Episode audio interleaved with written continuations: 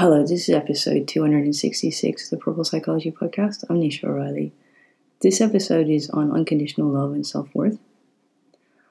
I read an article yesterday on happiness, and it's not even defined in the same way in different countries. And I would argue that much of what we see in the media is based around success and that being a monetary scale that we measure. At some point, I may do a podcast discussing the three generations I saw out on Sunday eating lunch because it showed to me how much I feel that humanity has lost the plot. I couldn't help but notice the interactions, it was so striking for me. But for me, happiness is alignment, it's effortlessness. It's when you spend time with people, or you go to do tasks, or you go about life, and everything just happens in alignment. It's just effortless. There isn't any sense of having to force anything, it just flows. That's what happiness is for me. So I had one of those conversations when I was off. In fact, having some time out meant I got to have a lot of conversations with my tribe, which was great. And one of them was around this idea of self worth and unconditional. And they were like, Have you recorded a podcast on this yet? Because it's a bit of a game changer. And I thought I had, but maybe I haven't joined the dots for you. I think it's already done in my head, but I forgot to talk about it. I think I can see that I've recorded many podcasts in the last few months with the aspects of this, but maybe I haven't stepped through it. And I do also feel there's a podcast brewing in me on the idea of permission to be yourself, religion, and consciousness. So, those are some of the aspects that I've been thinking about when I've had some think time. It's not like I'm being off, really. My brain never stops whirling, and I never stop observing the world. I, I can't. Even when I don't want to see things, I still see them. So, for me, unconditional means you take actions from not having needs. And you have no idea how much freedom there is in life, or happiness, if you like, in not having needs. It's taken me decades to work out that everyone else was traveling through the world with a sort of an IOU system. It's like for every action, you write a blank check or a ticket that you expect to be filled or deposited at a later date.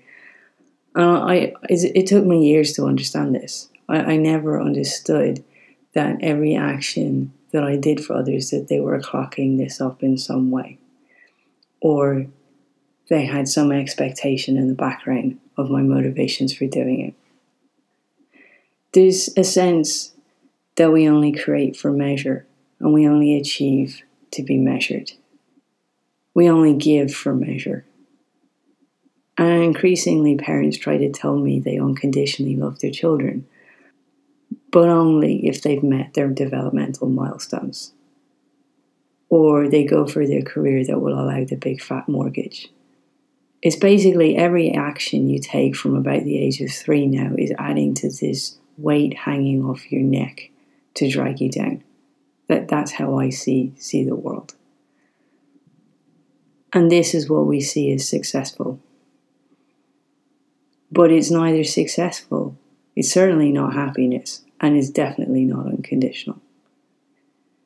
But the conversation I had, which joined the dots, is that just because you take actions from a place of not having needs doesn't mean that you accept being treated like dirt. Self worth and unconditional are not related.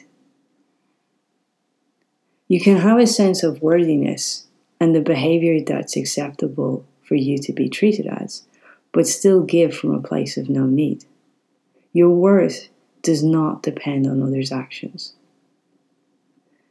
But just because you're unconditional in having the no needs and the sense of not not expecting something to be cashed in later doesn't mean that you should be expected to be taken for granted or not valued or treated badly in any way.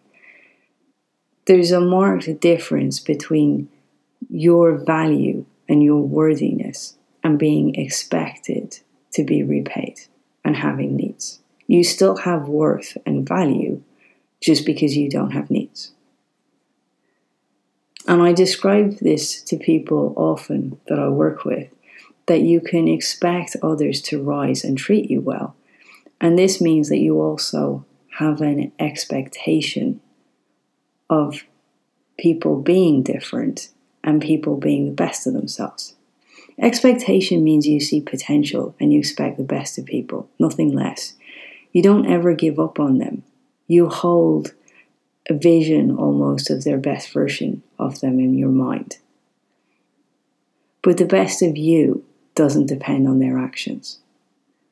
We model worthiness, success, unconditional needs, conditions, and expectations all the time in society. It'd be a good idea to take a moment and ask what your measure of yourself is dependent on. Are you whole, worthy, and secure in your own core? Why do you take actions? Be honest. Why do you do things for others? Are your expectations for you or for other others best? And it's funny that this is number, you know, 66, as it's said to be the number of unconditional love. For me, the words I send out into the world are for others' growth, and it's my most unconditional act because I seldom get an acknowledgement of their impact. And in fact, much of my work falls into the same pattern. I would argue that if you truly support people from an unconditional place, that they can't even trace back to what is helping them. It's hidden and subtle. It's it's as subtle as walking through a spider's web. You don't really know it's there. And that for me is what unconditional is. But I know my own value too and they're independent of each other.